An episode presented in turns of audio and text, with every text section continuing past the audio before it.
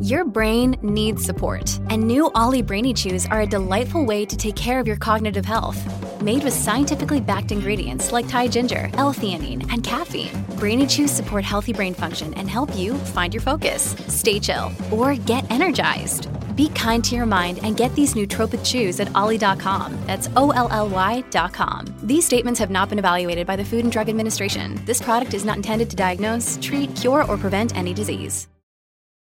Look, Bumble knows you're exhausted by dating. All the must not take yourself too seriously and 6 1 since that matters. And what do I even say other than hey? well, that's why they're introducing an all new Bumble with exciting features to make compatibility easier, starting the chat better, and dating safer. They've changed, so you don't have to. Download the new Bumble now.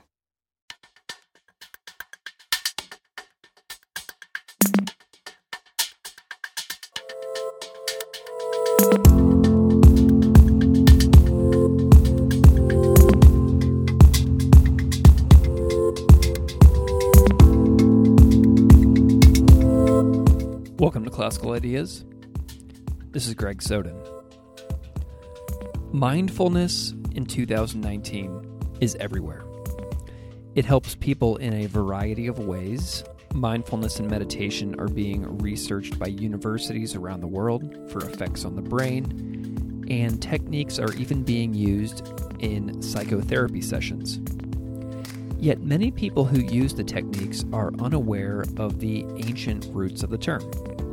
Seeing how and what to pay attention to in the world is based on the four foundations of mindfulness sutra, known as the Satipatthana Sutta. Today's subject is the new book, Mindfulness and Intimacy, from Soto Zen teacher Ben Connelly. Ben's book tries to show how everything in the world is connected and how to help people see that their actions in any given moment is connected to everything else in the world. Mindfulness and intimacy covers topics such as the self, the body, the mind, the heart, dying, nature, family, friends, romance, and art. Ben's book is also incredibly accessible for even the most beginning of readers on the topic of meditation, the four foundations of mindfulness, and Zen. Ben Connelly is a Minneapolis based Soto Zen teacher in the Katagiri lineage. He offers a wide variety of secular mindfulness trainings, including for police departments, corporate settings, correctional facilities, and addiction recovery groups. He teaches at the Minnesota Zen Meditation Center and is the author of Inside the Grass Hut, Inside Vasubandhu's Yogacara, and most recently, Mindfulness and Intimacy, out now from Wisdom Publications. We talked about a little bit of all of the above in this conversation, and I think you'll really enjoy it. So, without further delay, please enjoy my chat with Ben Connelly.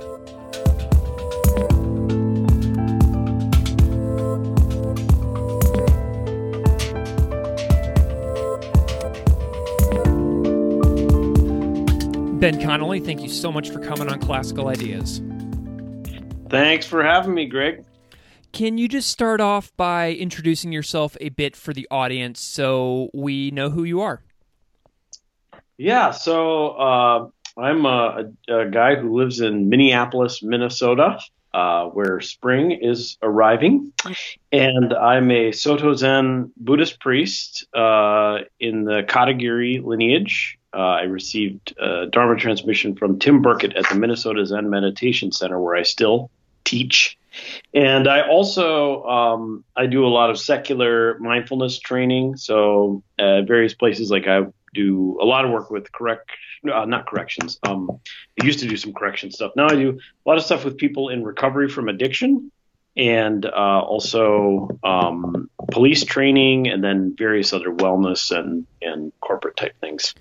Wonderful. Uh, so I kind of am interested in your backstory, um, especially when it comes to practicing like Zen or Buddhism in the United States. What was your religious upbringing like? Was it in Zen? Uh, no, I, I was uh, raised by a couple of uh, secular humanists. So I was raised without uh, religious tradition, but with a strong sense of values.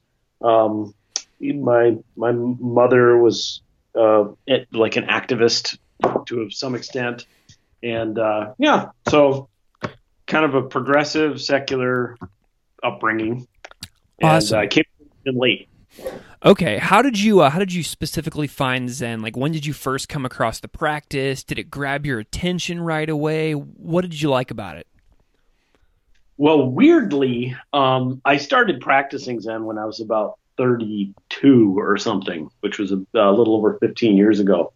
But uh, strangely, I distinctly remember the first. Well, I remember hearing about Zen a couple times when I was a little kid, and it's just odd uh, that these memories stand out so strongly for me. So there may have been some kind of inkling there. Uh, yeah, I remember some guy making a joke about, you know, you know what the sound of one hand clapping is, and I was like, "What are you talking about?" That. And then he explained the famous koan of what's the sound of one hand, and then he proceeded to clap loudly with one hand, which he thought was hilarious. And I was like, now I know what Zen is. Um, Then there was also a professor, uh, a religion professor at the college where my parents taught, Grinnell College in Iowa, and he is a he's a Jewish man, a Holocaust survivor, and he was practicing Zen, and he would go to Japan and train, and it was really hardcore classic Zen where it was very strict, and they used the the kyosaku stick to tap you on the shoulders to wake you up, and and everyone thought, wow, this guy's really kind of going off the deep end. but he's a really wonderful man. So I remember that. But personally, um, I encountered it. Basically, I uh, I was suffering tremendously. I, I have a, a, long history of chemical dependency. I've been sober for 20 some years, and mental illness. And so uh, I was just sort of desperately looking around for ways to be well. And uh, I used a lot of different things. Like I've done a lot of uh, 12 step recovery stuff and psychotherapy. But doing all those was still not enough. I was still just uh, struggling. And so uh, I started meditating. And from meditation, I got interested in Zen. I also was thought maybe a religious tradition could be supportive for me. And so I was reading religious literature from all over the world. And the literature of Zen really just clicked for me. And that opened the door. Then I started meeting actual people and that's when it really took off. That is really interesting. I appreciate your candidness there as well because you don't have to share things like that about your life if you don't want to. So I appreciate you opening up on that. And you know, your response kind of reminded me of my friend Chris Grosso who um, wrote a book last year called Dead Set on Living, where he is very open and transparent about his own chemical dependencies as well. So that is really interesting. So thank you so much for sharing that, Ben. Yeah. Um, and I know that you t- mentioned earlier the Katagiri Soto lineage. What is that for listeners? I don't think I've ever had a description of Katagiri Soto on the show before, so I'm just kind of curious if you can lay out what that is. Yeah, well, Soto Zen is one of the two largest sects of Zen coming out of Japan. Um, and uh, I would say Soto Zen is distinguished by an emphasis on um, doing realization or doing enlightenment now. So, as opposed to some schools of Buddhism that are more um, emphasize practicing in order to attain states of enlightenment. So, uh, yeah, that's that's that would be a distinction. So we really emphasize wholehearted doing of each thing: cooking, uh, picking up this cup of water I'm picking up right now, and so forth. Uh, so the Soto, the the Katagiri lineage in the U.S. we often refer to our lineages just, in terms of the Japanese teacher who transmitted authority to people here in the U.S. like in the last 50 years. Mm-hmm. So. Um, so Katagiri, he originally came to the United States to be an assistant to Shunryu Suzuki, who founded the San Francisco Zen Center. is definitely one of the most prominent Japanese teachers in American history. And then Katagiri, some people in Minnesota convinced him to move here. They said there are enough people who want to do this. You could come and start something. And he moved to Minnesota. And at the time, there was my understanding is uh, Minnesota Zen Center that he founded was the first um, Zen practice center in the U.S. outside of the coasts. Uh, although it's possible that would be contested. Anyway, so you moved here and, and passed the teaching on to people, and that's the lineage I'm in. Wonderful. Um, okay, so let's dive into a little bit about your brand new book. I know you have a few books out, but you're the author of a brand new book from Wisdom Publications titled Mindfulness and Intimacy. So, first of all, congratulations on its release. That's really cool. Thanks. And so, as the author, what do you see as being the overarching goal of the book? What are you shooting for as the writer? Uh, well, I want to allow the reader to develop um, ways to see how and what to pay attention to to promote wellness for themselves and everyone. So, mindfulness is basically about um, how you pay attention, and it's based in the idea that you can train your mind to be more focused on the things in any given moment that would be helpful, and to be focusing on them in a way that would be more helpful so that's the kind of the mindfulness side. And then the intimacy side is I'm using the term in a in a way that's totally conventional in Zen discourse and might be surprising to most people. So intimacy here refers to the fact that everything is always already completely intimate. So because everything arises dependent on everything else, which if you give it some thought, you'll start to see that that's pretty clearly most people would be like, yep, that seems to be the way it is. That means everything is already totally closely uh, knitted. Or as Dr. King says in the letter from Birmingham jail, we are caught in an inescapable network of mutuality. So, intimacy, the intimacy side is about helping people see that whatever they're doing in any given moment is always connected to everything else. So that helps us to begin to focus on doing things, including paying attention, in a way that helps everything. So that we don't have to kind of feel like, oh, I'm taking care of myself now or I'm taking care of someone else. We can just realize we can always be taking care of everything. What did you notice um, was lacking in society that um, made you start thinking about intimacy um, like, did you notice something was lacking in our lifestyles to where that topic became really important and helped you make this book take shape? Yeah, that that is a that is an insightful question. So, uh, yes, in many ways. I mean, one, I think that uh, you know, alienation, that is to say, a, a sense of separation and non-connectedness, is natural. It's a it's been prevalent in all human life from my observation, just reading literature uh, all along, and it's a central theme of Buddhism, but it's actually heightened in American society. This is actually one of the ways um, our we have a hyper individualized society. So so people's sense of intimacy is is diminished.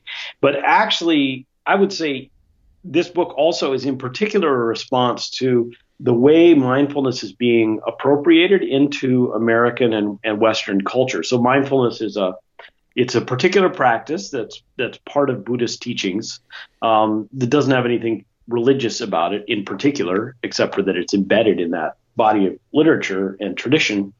But uh, the thing is, there's a very reasonable critique coming around. As you know, as you probably know, we have mindfulness being taught in schools, at corporations. Uh, as I said, I do it with police, at all kinds of places. And then you see if you read the newspaper, if you read any wellness article, it seems like half of them mention that um, you should do mindfulness. They'll either name it specifically or they'll actually say the things that mindfulness is without mentioning that's what they're saying. Anyway, the critique uh, that would be easy to make of the way mindfulness is being appropriated is in the US, we could very easily make this a thing where we use mindfulness to help people to be more accepting of how things are. And actually, how things are is not something that I want people to accept. Oh, interesting. Okay. Because we we exist intimately already in systems that are oppressive.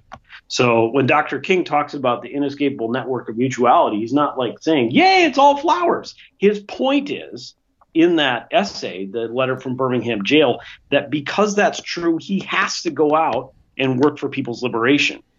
So mindfulness, if it's understood, uh, in my opinion, the best way, calls your attention to the fact that you're intimately involved with things, and that will help us to work our way out of these systems that we're all part of, which white supremacy, patriarchy, um, transphobia, homophobia, and I could go on for for a long time. And the massive degradation of our planet and our environment, all these things, we're intimate with that. So mindfulness shouldn't be helping us to just be more chill. It should be helping us to be more engaged and liberative. Wonderful. Okay, and the first words in your book, which I've really enjoyed for the last couple weeks, really jump out at me in response to exactly what you just said. So the first words in the book are here we are together through words. And so here you and I are together through voice, through the internet. What are you inviting the reader to consider with this intimate beginning of being together?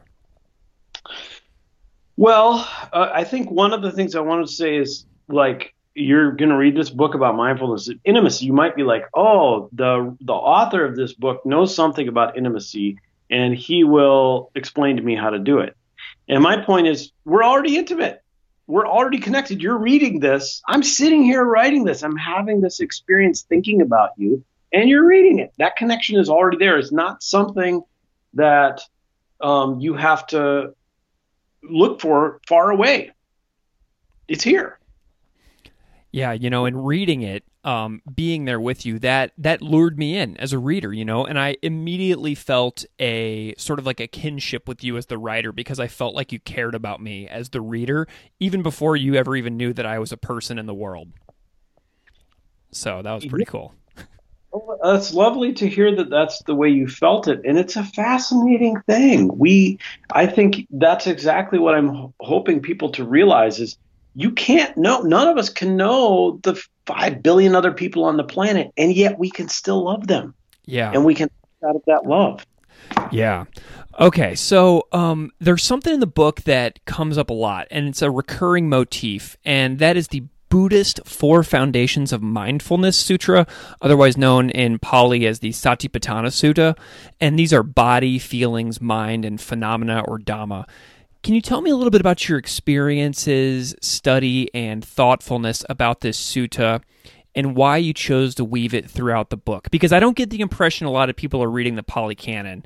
Um, so you know like there's a lot of like uh the the whole like critique is like the McMindfulness movement which I've been reading about a lot in the new book American Dharma by Ann Gleig where you know she writes about that but you have this sacred ancient text Satipatthana Sutta woven throughout the book. So tell me why.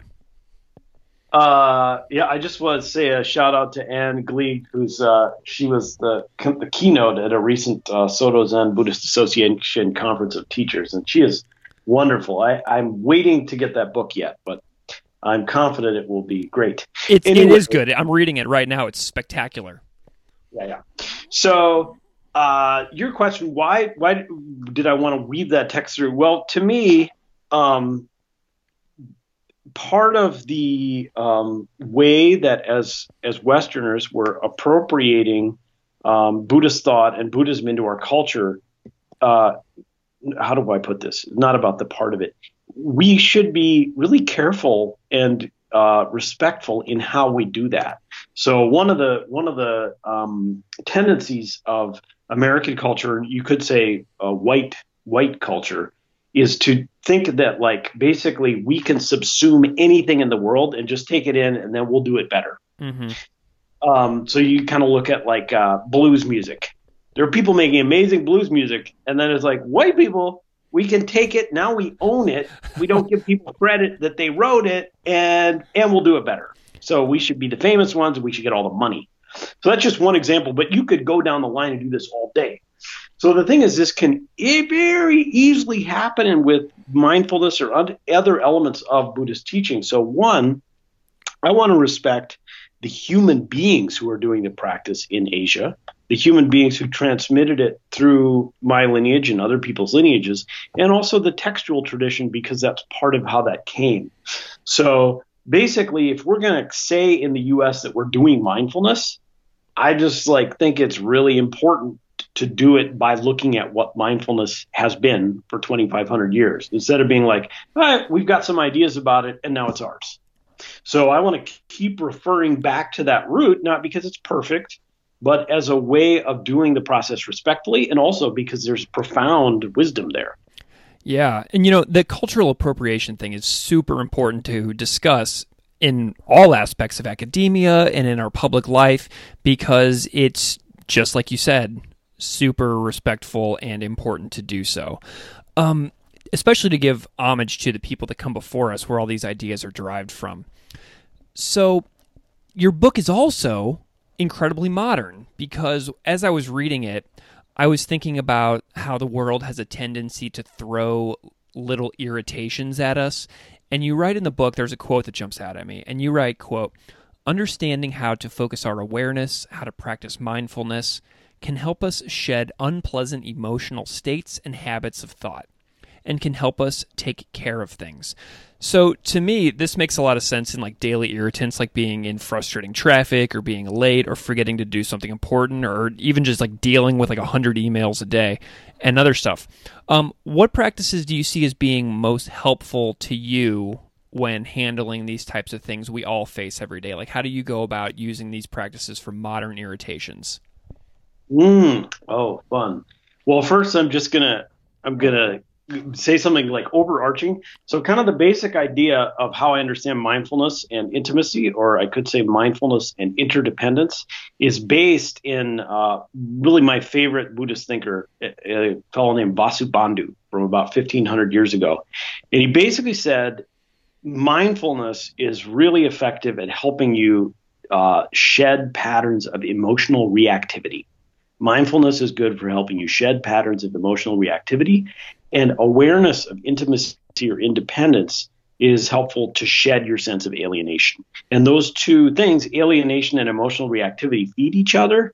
But if you kind of separate them out, they can be useful to see through those two lenses. So mindfulness is really good for this thing you're talking about here. And uh, one, it really helps to have a formal uh, meditation, mindfulness practice, or an environment where you say, now my focus is on how I'm developing awareness. So the thing is, usually like if you get formal training you're going to start with the body. That's that's the first foundation of mindfulness and it's very effective. And then i just because the four foundations of mindfulness is actually quite complex uh, i break it down similarly to how vasubandhu does. He basically says you want to start by being aware of your body and your senses. So, and that has a very Zen flavor. You just like, I'm looking out the window, really looking at the shape of the tree as it is right now and the way the light's falling on it, and letting my attention rest in the moment. That actually already will diminish emotional reactivity because there's a pause in the all the thinking I have that that drives my reactivity in a loop. So, just like you say, if you're in a meeting and you're starting to get really irritated with everybody, you can just stop and like you bring your attention into the body. And it's like, if nothing else, there's a break in your thinking about how everyone else is stupid and wrong. So that's helpful. But then the next step that really does usually take some cultivation is then being really mindful of the emotional state you're experiencing. And this is why uh, I say mindfulness has a what and a how. Hmm. So the what is the thing you're choosing to pay attention to, and the how is with non judgmental, compassionate awareness. So we begin to be able to be aware in any moment of what the emotional state is and and uh, and it's it, the experience of it. So not just naming it, although naming it is okay, but actually knowing what it is and holding it in awareness with non-judgment and compassion. And nothing in my experience, will be more powerful at diminishing your patterns of emotional reactivity than that very act. It's like giving yourself a superpower almost, where you can, like, you know, channel and harness your own anger and frustration, right? Yeah, you're using it for liberation. Because the thing is that whatever thing came up is what's here. So there's never an opportunity to do something liberative or healing outside of what's here. this is the time. And it's like, well, that's the thing that's the, got the most heat. That's the one that's going to motivate me to do something unhelpful or confusing. And even if that, even if it's not motivating me badly, it's just unpleasant. So I can do something liberative right here. so one of the biggest things that people can do, I feel like over my years of talking about these topics, is like a deep zazen practice. Um, so one of my favorite things about Buddhism associated practice, like zazen, is that somebody can do them intensely, but also not necessarily call themselves a Buddhist. You know, like I don't call myself a Buddhist, but I've done zazen a lot. Um, but I've you know I've not really had a deep connection to other things like liturgy, um, like bowing. In fact, you even say early in the book that non-religious people can just as easily do the practices in your book as a dedicated Buddhist. And I know that this is sort of a conflict, like with the whole like McMindfulness thing and the debates that took place around that. Have you worked closely with people who do the practices outlined in the book but don't identify as Buddhist? Oh yeah, for sure. Yes, uh, yeah. I mean, they're they're just things you can do. I mean, it's a peculiar thing. So I was at a, I'm in a on this thing called the Minnesota Multi Faith Network. So we're a statewide group of uh, faith leaders in Minnesota and organizations, and we were having our annual meeting. And uh, people were just talking. We were like at the kind of conversation part of the tables, and someone was like, "You know what I want to do is these Buddhists have been so good at making their thing like bringing the psychology out of it and then having it be like a secular thing. And I want to figure out how to do that with Christianity, which I thought was was interesting. Um, and I I commend their project and I hope it's fruitful. But I have to say, like, Buddhism is a lot of things, but a huge part of it is principally and fundamentally psychological. So it's just unlike other religious traditions like that. Um, there's there's many ways you can use uh, religious traditions in a non-religious context, but Buddhism, from what I've seen, is distinct in the degree to which it is psychological, or actually more technical, phenomenological. But your question was, do I know people are doing this? Absolutely, lots. Like I'm going to be co-leading a, a, thing at a synagogue in Los Angeles in in a month with uh, one of the cantors there, who's a dear friend of mine and I, I do this in secular contexts. I have a, a, regular secular mindfulness sitting group in Minneapolis. So yeah. Do um do any of the people that you work with did they ever describe to you how they see Buddhist practice fitting within a life that they don't identify as Buddhist? Oh, I, I'm I'm not sure I followed that question. Could you rephrase? Can you can you tell me about how uh, the people who they don't identify as Buddhist but yes. they but they do Buddhist practices. How do they reconcile that gap? Oh, uh, I think I, I actually don't know. I don't hear them talking about needing to reconcile almost at all. They're gotcha. just like I just they're like I like sitting because it helps me be happier and more calm.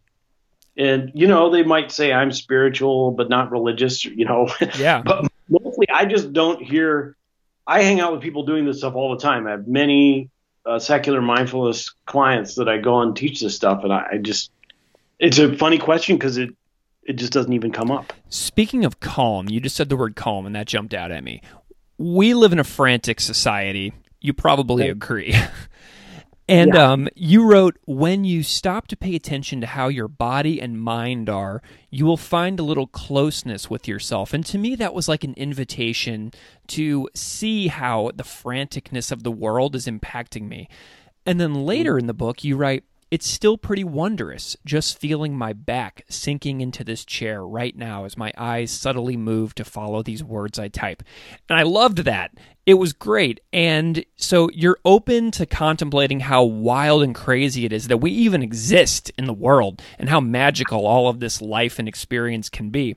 So, my question is why is this important addressing this franticness and how does one stop to pay attention to one's body and mind um, well you know, there may be people listening to this who are, they're not frantic at all. I mean, we're we're pretty various, but we do have a culture that is kind of um, encouraging us feeling this way and living this way.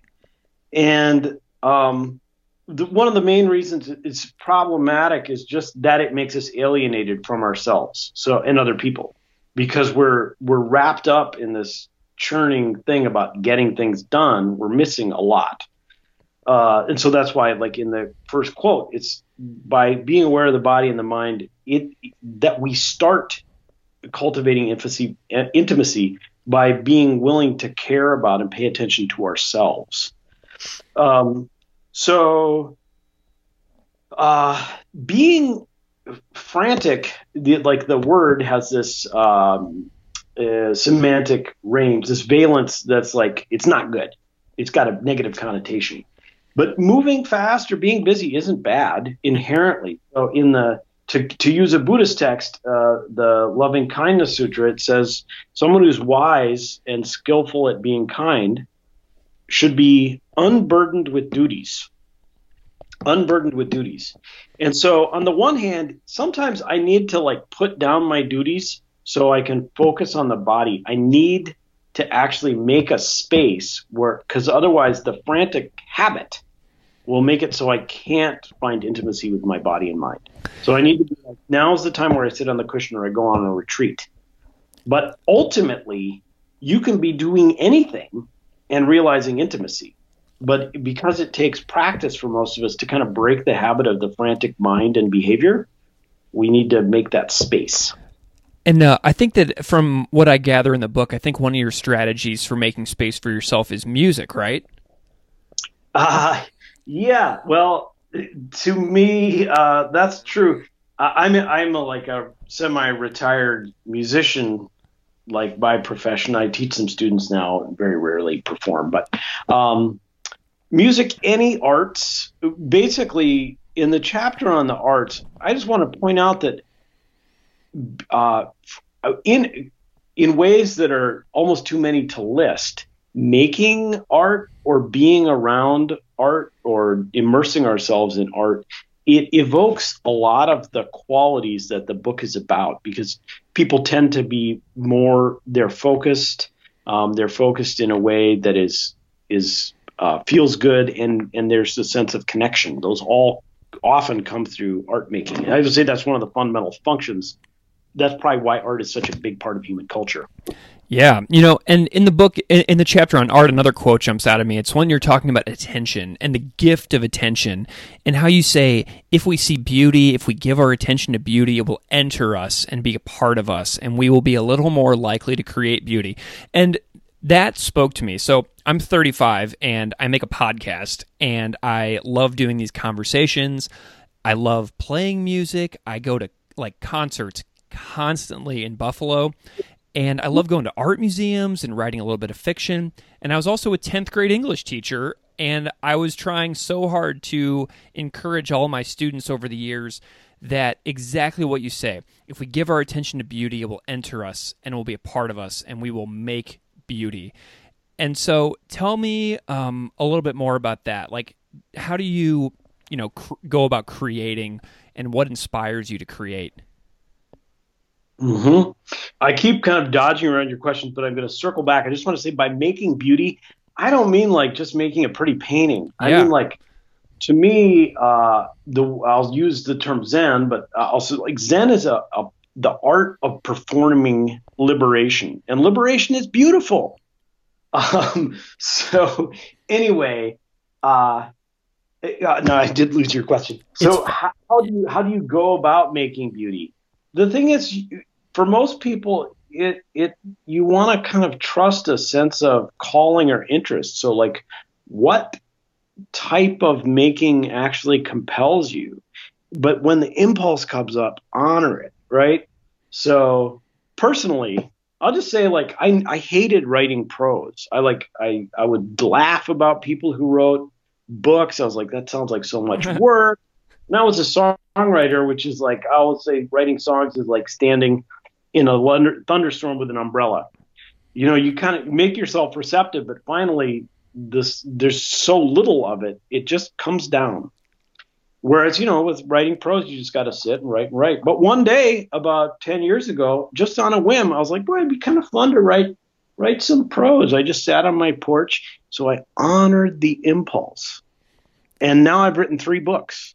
And it absolutely came out of that first moment of having a slight impulse to just write. I was like, instead of being like, ah, I don't want to do that, or I can't do that, which that's the biggest thing is this idea that you have to be good at something to do it. So my example that I became an author is not good because it makes it sound like that's the end goal, which it isn't. Um, but honoring your impulses to just make something, uh, or even, you know, my wife now is into photography, and it's she we're just walking and she sees the beauty in something, and then she wants to engage with it in a way that makes an image that's beautiful. You know, and something you said just jumped out at me too. So your aversion to writing years ago, that was not a permanent state that you found yourself in forever. there aren't any of those. You know? And so like that to me jumps out and, and your chapter on not knowing really jumps out at me there because you know, you would say something when you were like 35, you would never say at 45, and you would say something at 45 that you would cringe at when you're 70. And so, yeah. you know, our, our states of mind are so fleeting. And so, you know, the more I read, the more people like you that I speak to, the more places I travel to, the less I feel like I know for sure. And so, like societies that we hold have traditions that we hold dear, but recently I heard someone say tradition is the tyranny of the dead. And that like mm. that like blew my mind. you know? So even when I hear myself speaking and ideas are coming out, I can't help but think, did I think that by myself or did I hear someone else say that and I'm just re saying it now? What do I know that is original to me? And if I really investigate that question, I have to say that there's really not that much that I know that is definitely original to me because we're all products of our surroundings so much and we're all products of what we ingest on a day-to-day basis. Can you tell me so I know that was a giant tangent, but can you tell yeah. me a little bit about the role of not knowing in your own life and practice and how it helps you and how it motivates you to keep growing? Yeah. Yeah, giant tangent. I like that. Sorry, man. Um, that was great. Yep. I, I was on a roll there. I love it. So, uh, uh, not knowing, I mean, one of the, I mean, I, not knowing is such a central theme to uh, to Buddhism, and you know, there's a famous koan where uh, Dizang asked Fayan, "Where are you going?" Fayan said, "Around on pilgrimage." Dizang said, "What is the purpose of pilgrimage?" Fayan said, "I don't know." And Dizang said, not knowing is most intimate. So I just thought, you know, being is how intimacy is the theme of the thing, and I didn't put that in the book. It would be fun to say it here. So not knowing, basically, um, our knowing the in the conventional way, which is having ideas about things or having them framed in particular ways, uh, is wonderful. It's very helpful but it's also very limiting because it always puts every, what we're experiencing into that frame, which, as you say, comes from all these conditions, um, which have a tyrannical quality, to to quote your puckish friend. um, so the thing is, if we can touch experience, or if experience can arise um, without this overlay of knowing, or with a less gross overlay and a more subtle overlay um, then then the our intimacy with the thing reveals itself because basically our thinking is making separation. That's what it does. It separates things out so that they can be manipulated. So, uh, not knowing is really one of the most powerful doorways to intimacy you can have. Now, the thing is, it lives in intimacy with knowing. So, a good way to think about this is if you think about someone you love, say your spouse comes to you, and I'm just going to make up this example as I go. So the spouse comes and they're upset about something. Now, conventionally, one thing you might do is just be like, uh, oh, I know what they're going to say, and and I want to get out of it because I don't want to deal with it, or they're going to say I'm doing something wrong.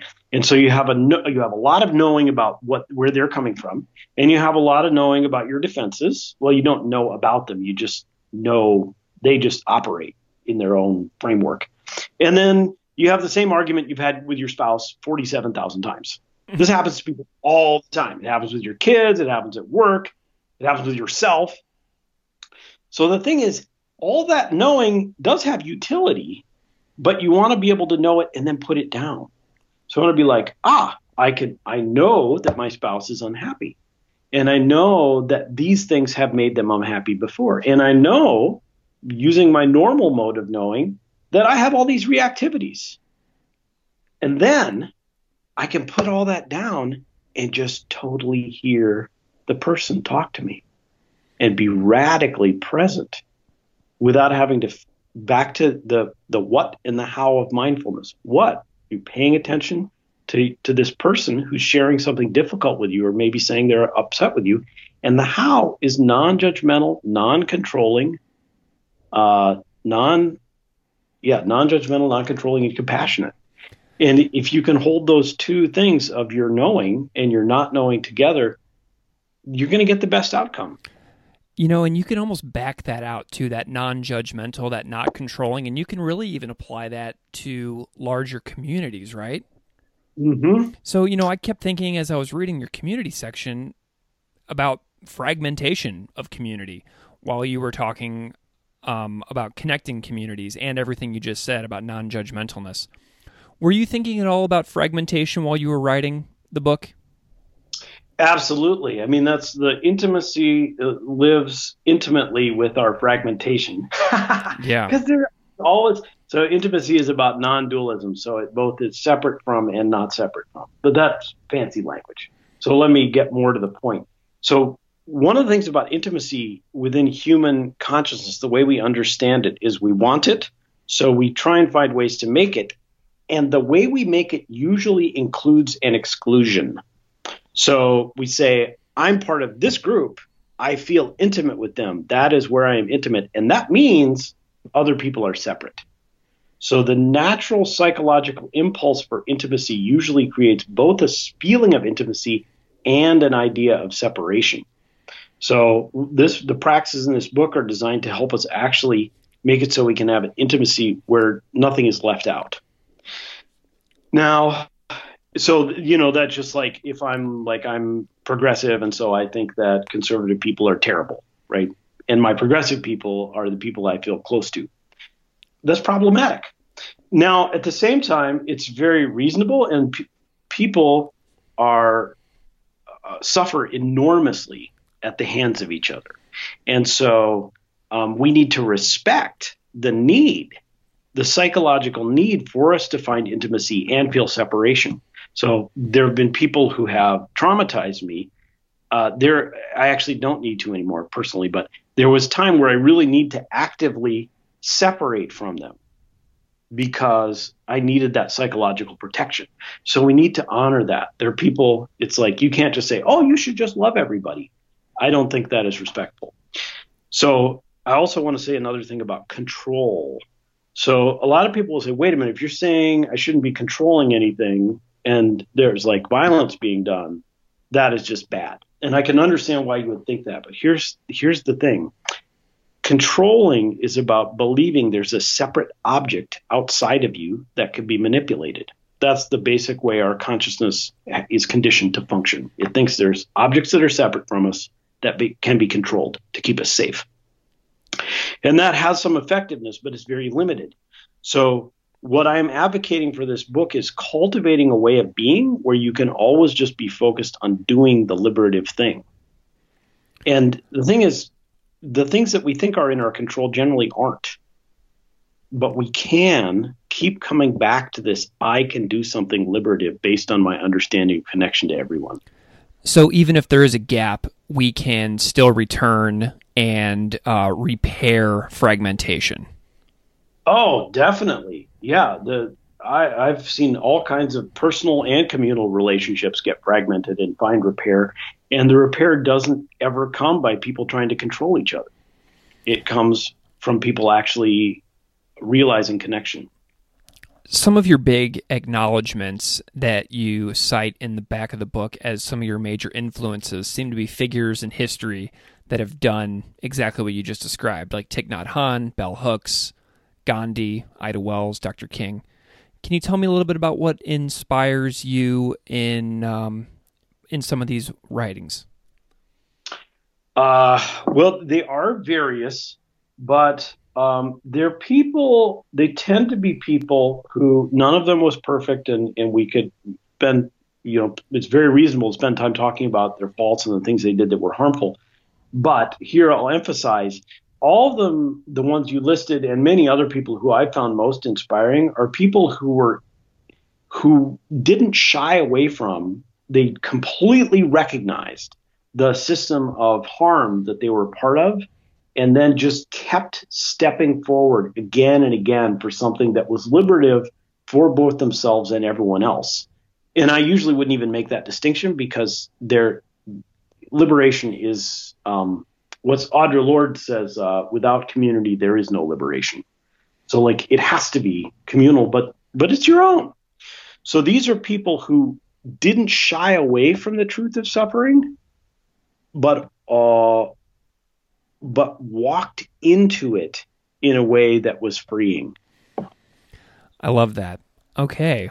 Well, um, Ben Connelly, this has been a delightful hour that we've spent together today talking about your new book, Mindfulness and Intimacy. I am super grateful to you for coming on Classical Ideas. Can you tell listeners where they can find you or find more of their more of your work if they want to dig a little deeper?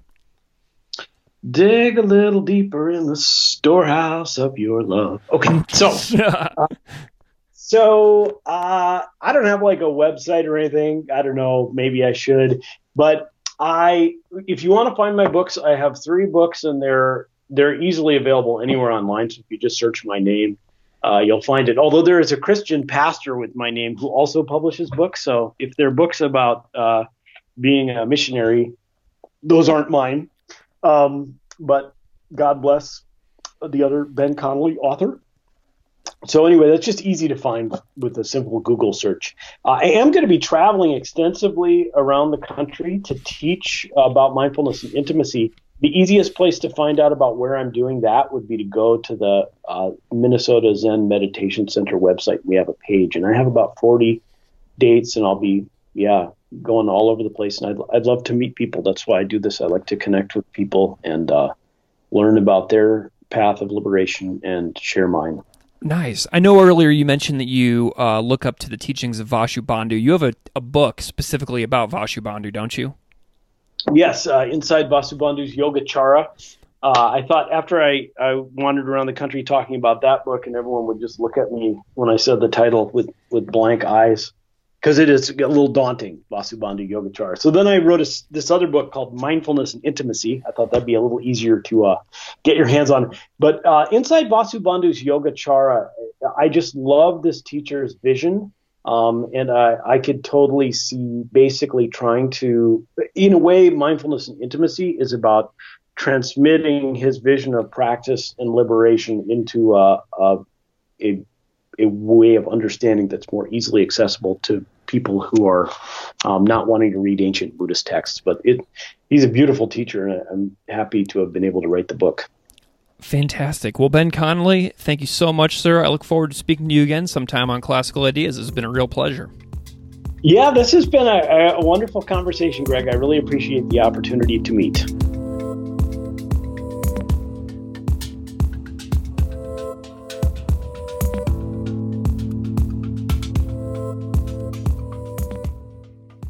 Classical Ideas is produced by me, Greg Soden. Music on Classical Ideas is composed and performed by Derek Strybeck. You can find his music at www.wearewarmmusic.com. If you like this show, please rate it on iTunes, Stitcher, or wherever you get your podcasts. You can email me at classicalideas at outlook.com or find me on Patreon at patreon.com slash classical ideas podcast. Thanks so much for listening.